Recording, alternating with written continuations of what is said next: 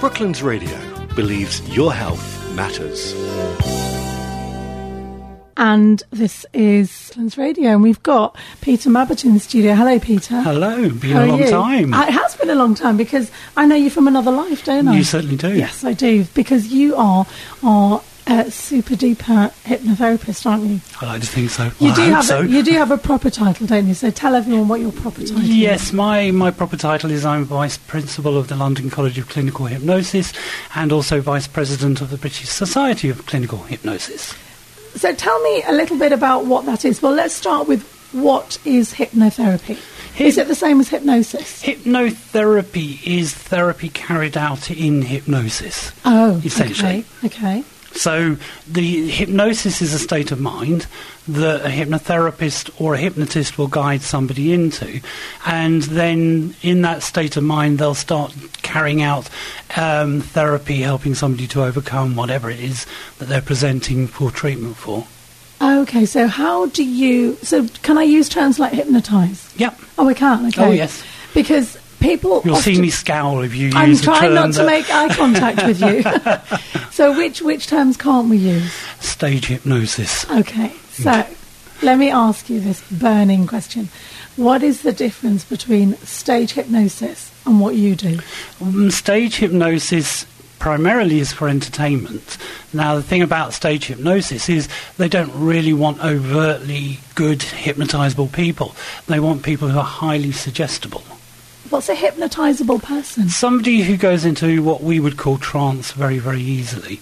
So um, it's worth explaining that, that trance, people think that hypnosis is something that the hypnotist artificially induces in somebody.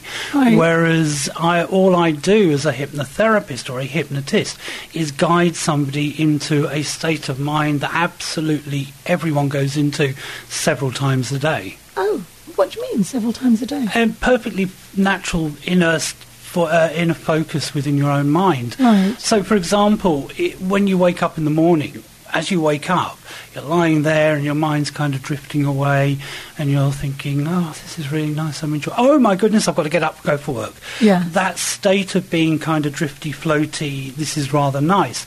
That's a hypnotic state of mind, or Oh, a- an okay. altered state of awareness. Ah. At the end of the day, you're lying in bed at night, drifting off, and your husband is um, lying next to you, and suddenly your husband starts saying, "Do you know the Wombles are green this Christmas?" And looking at him, going, "What?" Um, he thinks he's talking perfectly sensibly, but he's in an altered state. He's neither awake nor is he asleep. Oh, wow. And that's what the hypnotic state is. Or, for example, if you are walking to work or you're driving along a route that you know really, really well, and your mind starts to drift off, go somewhere else, and you suddenly end up at your destination and you've got absolutely no mind or no memory of how you got there. But you know you got there, you didn't run anyone over, you didn't walk out into the road or anything like that and you don't know how you did it. You were in what we would call highway hypnosis. It's an altered mm. state of awareness. And my role is simply to guide a person into that state of mind. So is that I, I would call that automatic pilot? Yeah. Is that is Yeah, that the same totally. thing? Okay. Totally. I, I think one of the problems with hypnosis is that people, because of what they see with the stage hypnotists and all of that rubbish, Mm. um, they think it's something mystical and magical and um, all of frivolous. that. Yeah, Mm. but it's not. Um, as I was saying with stage hypnosis, you have a group of people who know what's going to happen. So Yeah. they go in, they're set up in advance. They Oh, kn- are they? Oh, yeah. They know they're going Oh, to you're giving in. all their secrets I away, know. Peter. Sorry about this, but it's well. I think it's important. People need to understand the difference. So they've got that state of mind. They they walk in with a state of mind. They know they're going to see people up on stage falling in love with brooms, pretending they're chickens, and goodness knows what. So the mindset is set up in advance. Invariably, you will find that people will also have maybe one or two drinks. So Okay, they become course, yeah. a little bit disinhibited. So you've got somebody who's set up disinhibited, and then they invite people to come up on stage. So Mm. by inviting someone up on stage, you know that they're extrovert. Right. So a disinhibited extrovert going up on stage who knows what's going to happen. And then they carry out all of these what are known as suggestibility tests, um, clasping your hands together, hands can't come apart, and all of that. And um, anyone who fails any of those are sent off the stage. So by the end of all of that, before they get to any hypnosis, they've whittled down the people on stage to people who are highly extrovert, who are disinhibited, highly suggestible, and they know that they're going to be acting the fool. Oh, right. Okay. Well, that's really helpful to know. It's good to know. I mean, I'm not planning any trips to Vegas anytime Oh, soon. funny, so- I am. oh, are you? but not for that. Um, so let's move it to what you do. Hmm. Um, tell us a little bit about why people would come to you for help. What sort of things would you be able to help them with? Well, we we work with a wide, wide, wide variety of um, issues. Probably one of the most well-known one will be people coming in to stop smoking. Um, we Fear work of flying? Oh, yes, we're fear coming of the into- dentist? definitely. He says just about to go through his own Oh, dental yeah. procedures, but um, um, yes, it's fear of flying. We're coming into the holiday season, so we tend to see people who've got fear about getting onto a plane. Mm. Um, people who've got a wide range of anxieties, so performance issues, people who have panic attacks. Other phobias, um, again because the weather's getting nice, people are wanting to kind of move away from the um, uh, the, the clothes that they wear in the winter, Yeah. and they realise they put on a little bit of weight, so they like to come for weight management as well. Oh, right. Um, so tell me how, if you can, um, what, what the process would be. with working with somebody. With working with somebody, yeah. when when you go when you go and see a doctor. We're not doctors, by the way. Um, doctors do practice hypnotherapy, but not all hypnotherapists are doctors. Oh, Um, okay. But when you go and see um, a doctor, you have a very short period of time when you're actually in with the doctor. You come in, sit down, they've got five or ten minutes max, and you're out again. Going to see a hypnotherapist or majority of the talking therapies that are out there, you will find that you come in, it will last about an hour to an hour and a half you're with them. They find out about you, the person who's coming in, who you are, not just simply the symptom, because a person is more than being just a phobia or a, a weight issue. So we find out who the person is, we find out how the symptom affects that person's life, and our, that can take anything up to an hour of talking. And so we find really engage with a person. Mm. Then we will start to set up for, hypno- for the hypnosis part of the session. So we find out about what person's prior knowledge is with regard to hypnotherapy. Uh, we also want to find out if they've got any of the myths. You know that I'm going to click my fingers and magically you lose two stone. Yeah. Um, So it doesn't me- work like that. Mm, Well, Oh, if it did, I'd be very, very rich.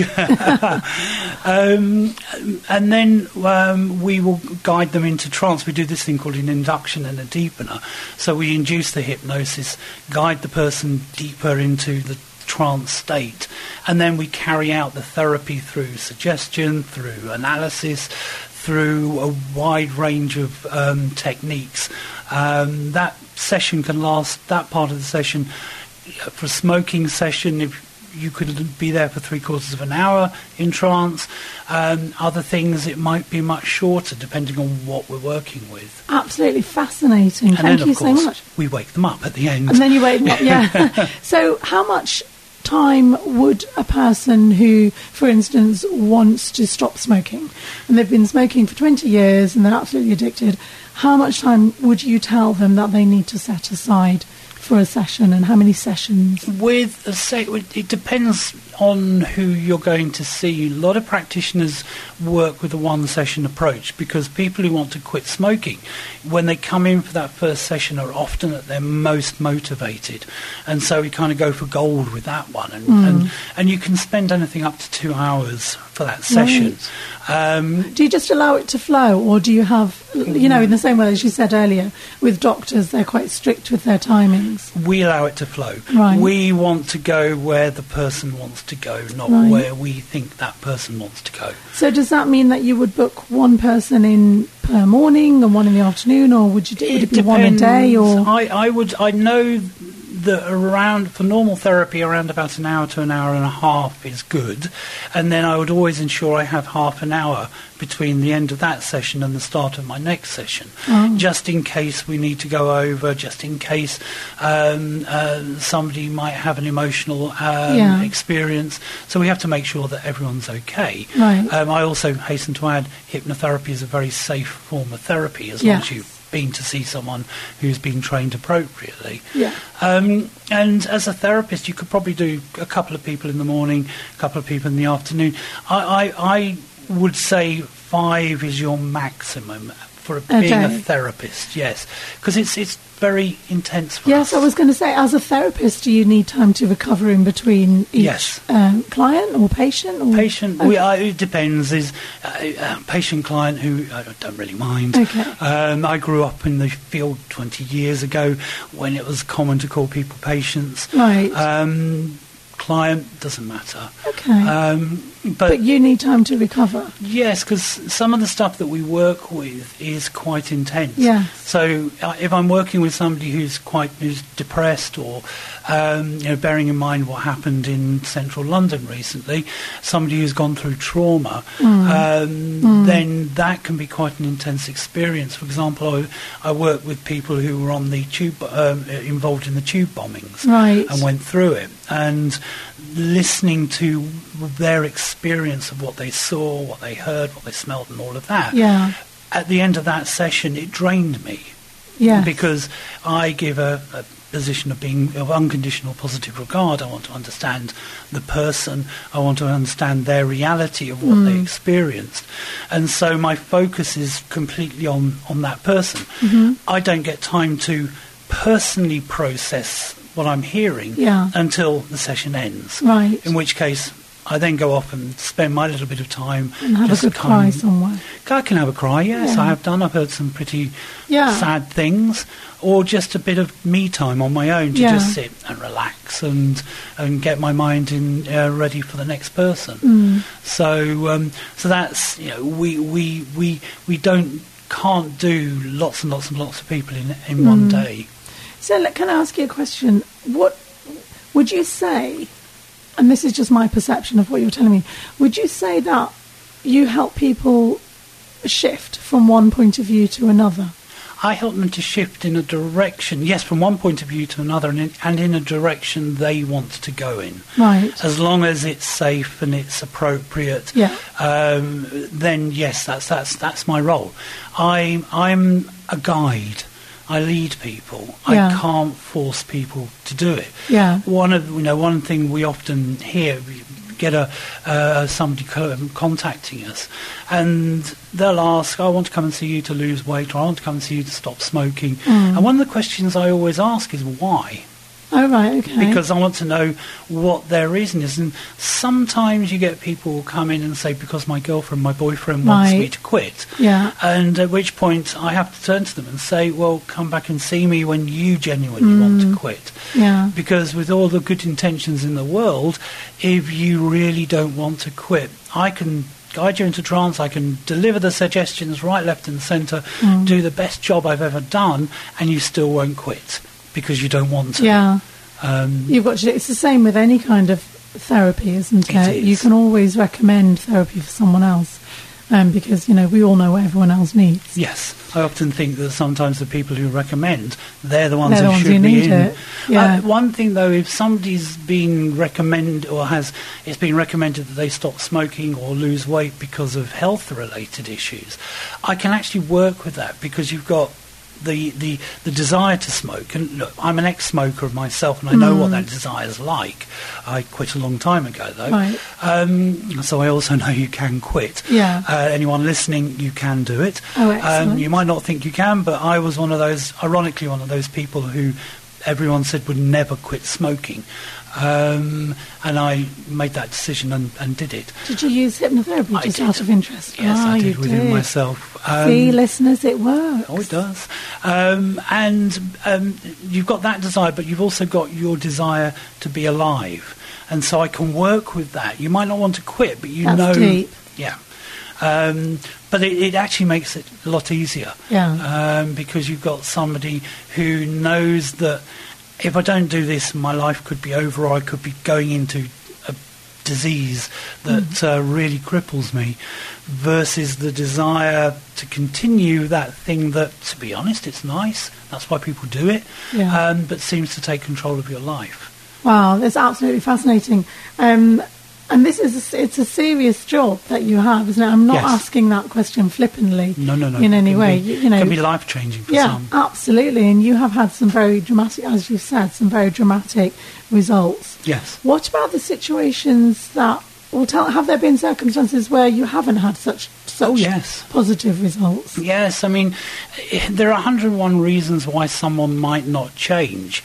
Um, it might well be that hypnotherapy is the wrong therapy for them, and, and that's an honest answer um, because not everyone will everyone can respond to hypnotherapy but not everyone wants to respond. Simply i think because they've got that fear that you'll be under the hypnotist's control and um, mental block. all of that. Or they, the one thing that always gives me a bit of a giggle is they think that we'll open up their mind and know all their innermost secrets. Um, we can't do that unless someone wants us to know it. You know, uh, we can't do it. Um, we were, we went through a phase. I think it was about eight years ago, where we had a lot of men wanting their wives to be to come in for therapy, so that we could go into their mind and prove that they were still virgins. Um, Wow. It was on it was some program that was on TV that was talking about all of this, um, and we had to point out to them that even in the deepest trance, with the best rapport between therapist and, and, and patient, if they don't want to tell us, they won't tell us. If they want to lie, they can still That's lie. a violation, isn't It is. it? Yeah. And we would never do that. No. There may be unconscious blockages Hmm. that are stopping somebody from getting better, something that we call a secondary gain, where the problem is actually providing a good, um, uh, providing something of benefit to the person. So Yeah. you have bad back pain and you're actually doing a job you dislike, Hmm. um, why would you want to re- over, re- recover from back pain if it keeps you out of the work. job? Yeah. So, Oh, it's fascinating, isn't it? The, the payback Yeah. that people get, the subconscious payback that people have. Absolutely fascinating. So, thank you so much for coming in today. my pleasure. How would people be able to contact you? Mm, You can contact me directly on 07985 129 303 or you can e- email me on peter.mabbutt, that's M-A-B-B-U-T-T, at lcch.co.uk. Or if you are looking for a therapist in your area or you would like to find out more about training, you can contact the London College of Clinical Hypnosis, who also have the uh, register for the British Society of Clinical Hypnosis on 0800 999 8535 or email them on info at lcch.co.uk or visit the website which is www.lcch.co.uk. Superb. Thank you very much, Peter. My pleasure.